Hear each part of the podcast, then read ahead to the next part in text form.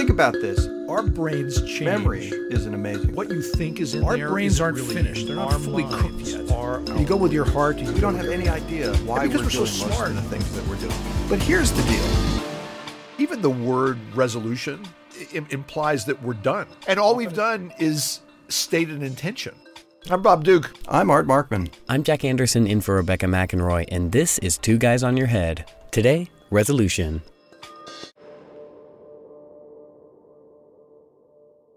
It's actually really valuable once a year or so to take a look back at who you were and to figure out whether you're happy being on that path. The problem is just saying, I want to be a different person next year is actually not going to have any discernible influence on your behavior in that year at all. Would that it would that it were. I think all of us are susceptible to responding to verbalizations as if they are true and real. Right. So if I say, you know, I'm going to start eating more healthy foods and trying to exercise more and those kinds of things, it feels good to say that. I mean, it feels good Mm-hmm. to intend that that's what I'm going to do. We have this positive self concept too. We want to be the sorts of people who Yeah. would exercise on a daily basis, who would see our families more often, who would leave work early. That's the person we want to be. And honestly, right, we, as we've talked about in the past, there are so many factors driving our behavior that we're unaware of that we don't even feel all of the forces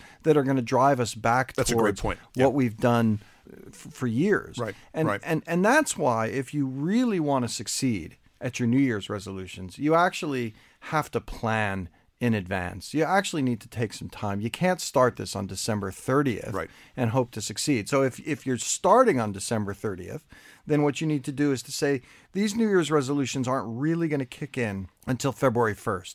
And in the month of January, I'm just going to figure out how the heck did I get here? Mm-hmm. Right? And and once you spend a couple of weeks just looking at your behavior, then plan. I mean, generate a real plan for how you're going to change your behavior. a specific one. And you bring up Art an important point that's come up in several of our discussions about how much of our behavior is being influenced and some would say driven by factors that are operating below our conscious awareness. Right. Which is why it makes it so hard to change because if you're not really recognizing what's influencing your behavior, the likelihood of being able to change your behavior is really low. That's right. We have such a remarkable lack of self awareness. I mean, not just us, but, but people in general, right? I mean, we, we are we live our lives in blissful ignorance of why we act the way that we do, and, and it's, it's it's in fact nearly impossible to change your behavior if you don't know why your behavior is the way it is. Yeah. If you're going to successfully change, then then that change has to start actually from the outside in, meaning Right. you have to change the environment first, and then let behavior follow that. Now let's imagine that part of your resolution involves avoiding that single serving carton of Ben and Jerry's. Th- Those, you know, the beautiful pint cartons, and The beautiful pun. beautiful. Yeah, the they're, beautiful, They are. yeah. They're beautiful. That's They're- right. But the they're, right, and so the problem Luscious, I think. They, they Yeah. are. They are wonderful, and and dangerous because they have more calories than than many small nations need to eat an entire year. and so, um, how do you how do you get yourself to stop eating them? Well, part of what you do is you stop buying them. Right. Well, that's easy if you live alone, but many people don't live alone. And so, if you're going to be making changes to the environment, there's a good chance that those changes to the environment are influencing other people in addition to you. One aspect of this is we want to make sure that we actually engage other people in our efforts to change. And if you don't get their permission to change the environment, then uh, all you're going to get is rebellion.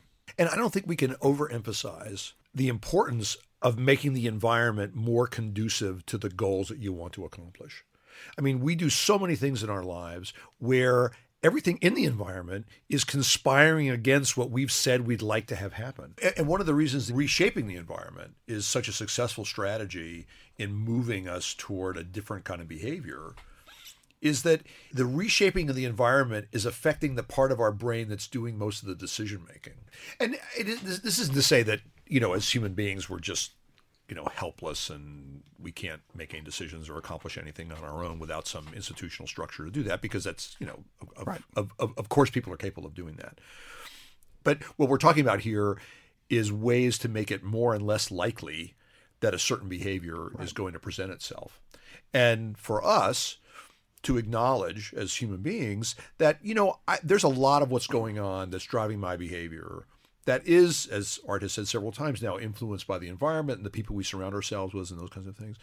So let's build a situation that makes it more likely that the things that I would like to have happen are the things that happen. I mean, one of the good reasons I think to pick your friends is that they bring out the best in you to put it in the vernacular right? I'm my best self when i'm around my friends. And and and the reason is because they are supportive and reinforcing of the things that i like about myself and they don't allow me to do things that i don't like about myself right, they don't put up with that. And so I built that environment for myself because I'm an intelligent human being. I know what it's like when I'm around my friends.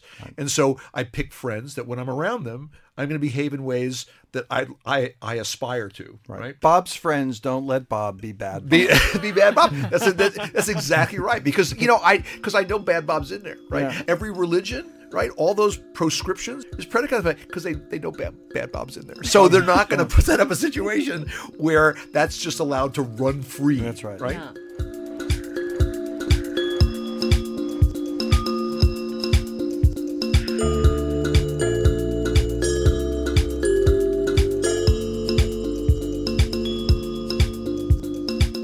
Time, we'll talk about labels with Dr. Art Markman and Dr. Bob Duke. You can listen back to this show or any of our archive shows at KUT.org and subscribe to the podcast and never miss an episode in iTunes or wherever you get your podcasts.